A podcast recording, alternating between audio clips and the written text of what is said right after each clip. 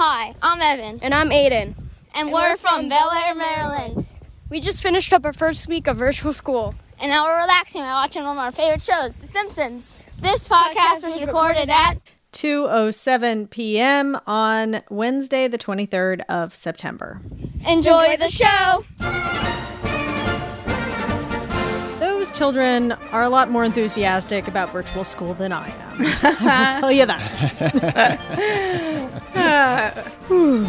Deep breath. Hey there, it's the NPR Politics Podcast. I'm Tamara Keith. I cover the White House. I'm Franco Ordonez. I also cover the White House. And we are joined by Allison Aubrey of NPR's science team. Hey, Allison. Great to be here. Woohoo! Yeah, so we have you here on a dark occasion, which is that 200,000 Americans have lost their lives to the coronavirus. And it's not over yet. In fact, that number is up to 201,200 as we speak. It's a number so large that it is hard to wrap your head around. It's the population of Tallahassee, Florida, and Montgomery, Alabama.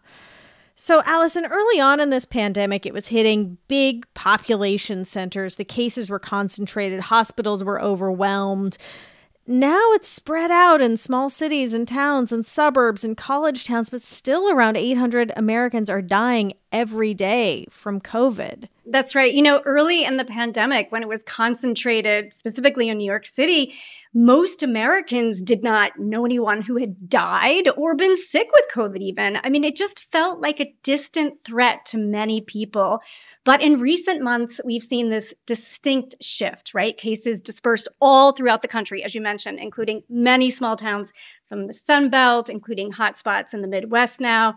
So it just feels like it's touched all of us. Yeah, and it's even touched your own family, right? That's right. My father in law died uh, from COVID complications earlier this summer. And, you know, like so many families who've dealt with this, the hardest part, we just knew he would have to die alone. He'd been in a long term care facility, so we could not go to see him. We couldn't hold his hand. Uh, we were able to speak to him on the phone. Uh, we just received a copy of his death certificate. And when I saw COVID 19 printed there as the cause of death, I thought, wow, you know, eight months ago, this term did not even exist. Yeah. And now it is the third leading cause of death in America at this moment, this year. That's right. Franco, we talked about this a bit yesterday uh, on the podcast, but there is this stunning lack of recent government action when it comes to responding to the pandemic. Yeah, I mean, it does sometimes feel like there is a bit of acceptance with uh, the number of people who have who are dying and some of the lack of action. I mean, we have talked about the fact that extended unemployment benefits um, have expired, and we're not seeing more urgency uh, to get that addressed. You know, from the White House, President Trump is clearly looking to turn the page. You know, focusing on the election instead of you know those millions of people who have lost their unemployment benefits, who are still out of work.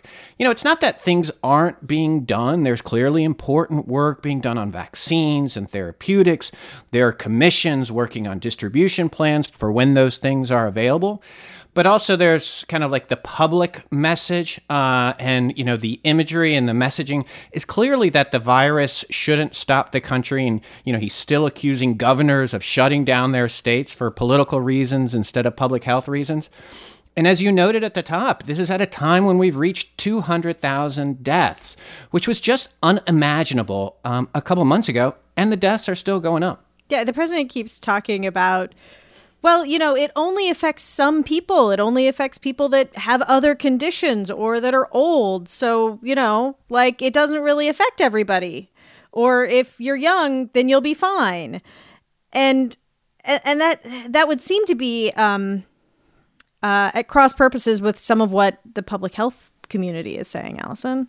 Uh, well, absolutely. I mean, it is true that you know the older you are and the more more chronic conditions you have, the higher at risk you are.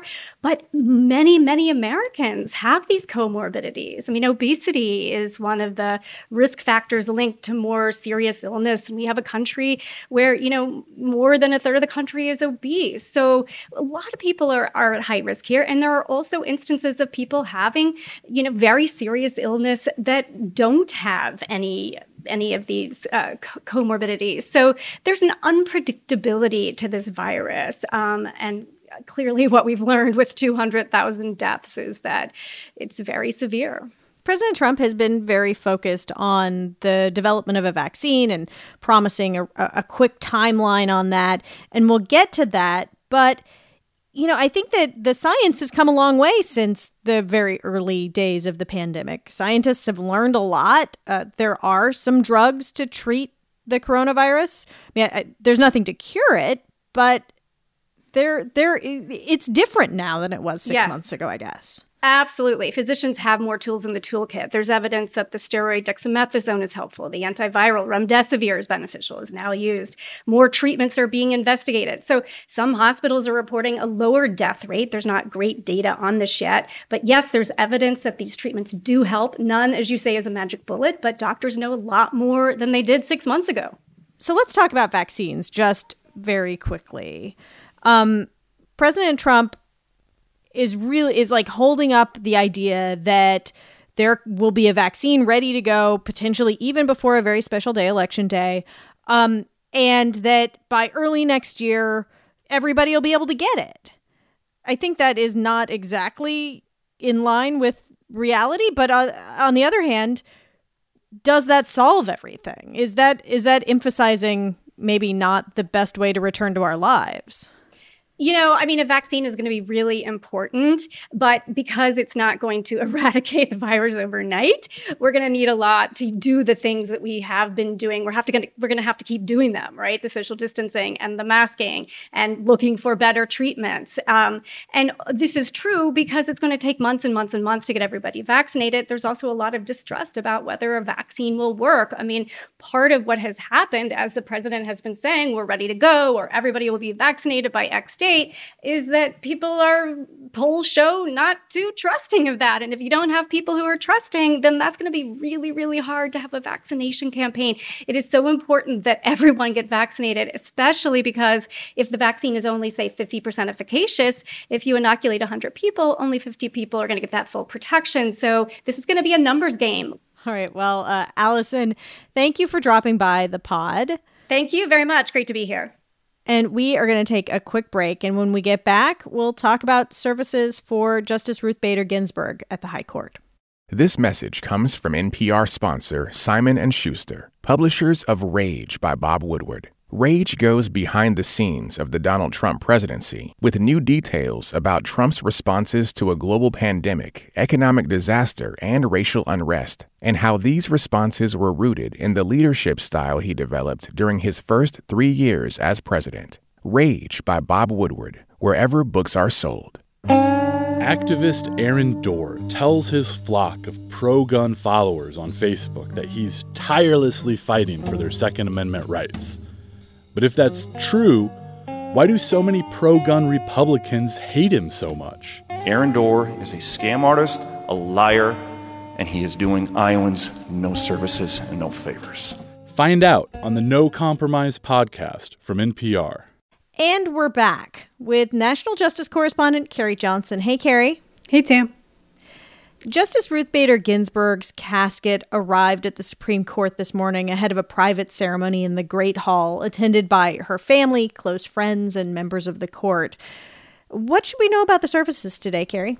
You know, even before the service started, it was such a startling thing to witness. About a hundred of her former law clerks were lined up on the steps of the court, uh, welcoming her to the court for what will be the last time. It was very moving. And then we had some remarks by a rabbi, Rabbi Lauren Holtzblatt, who talked about how Ruth Ginsburg was born into a world that doesn't see you, that doesn't give you an opportunity or a clear path to an education.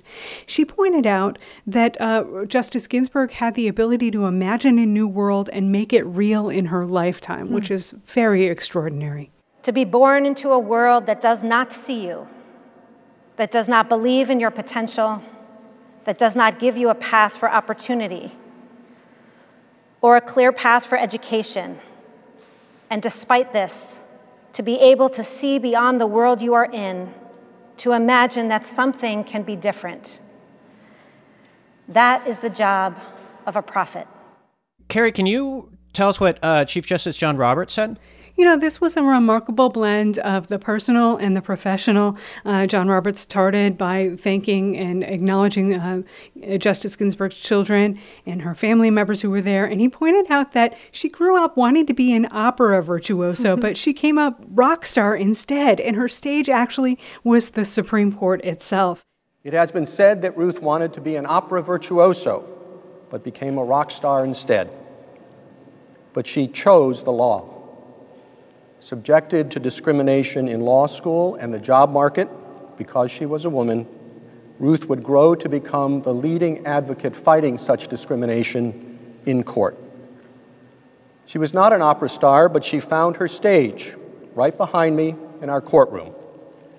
There, she won famous victories that helped move our nation closer to equal justice under law, to the extent that women are now a majority in law schools not simply a handful.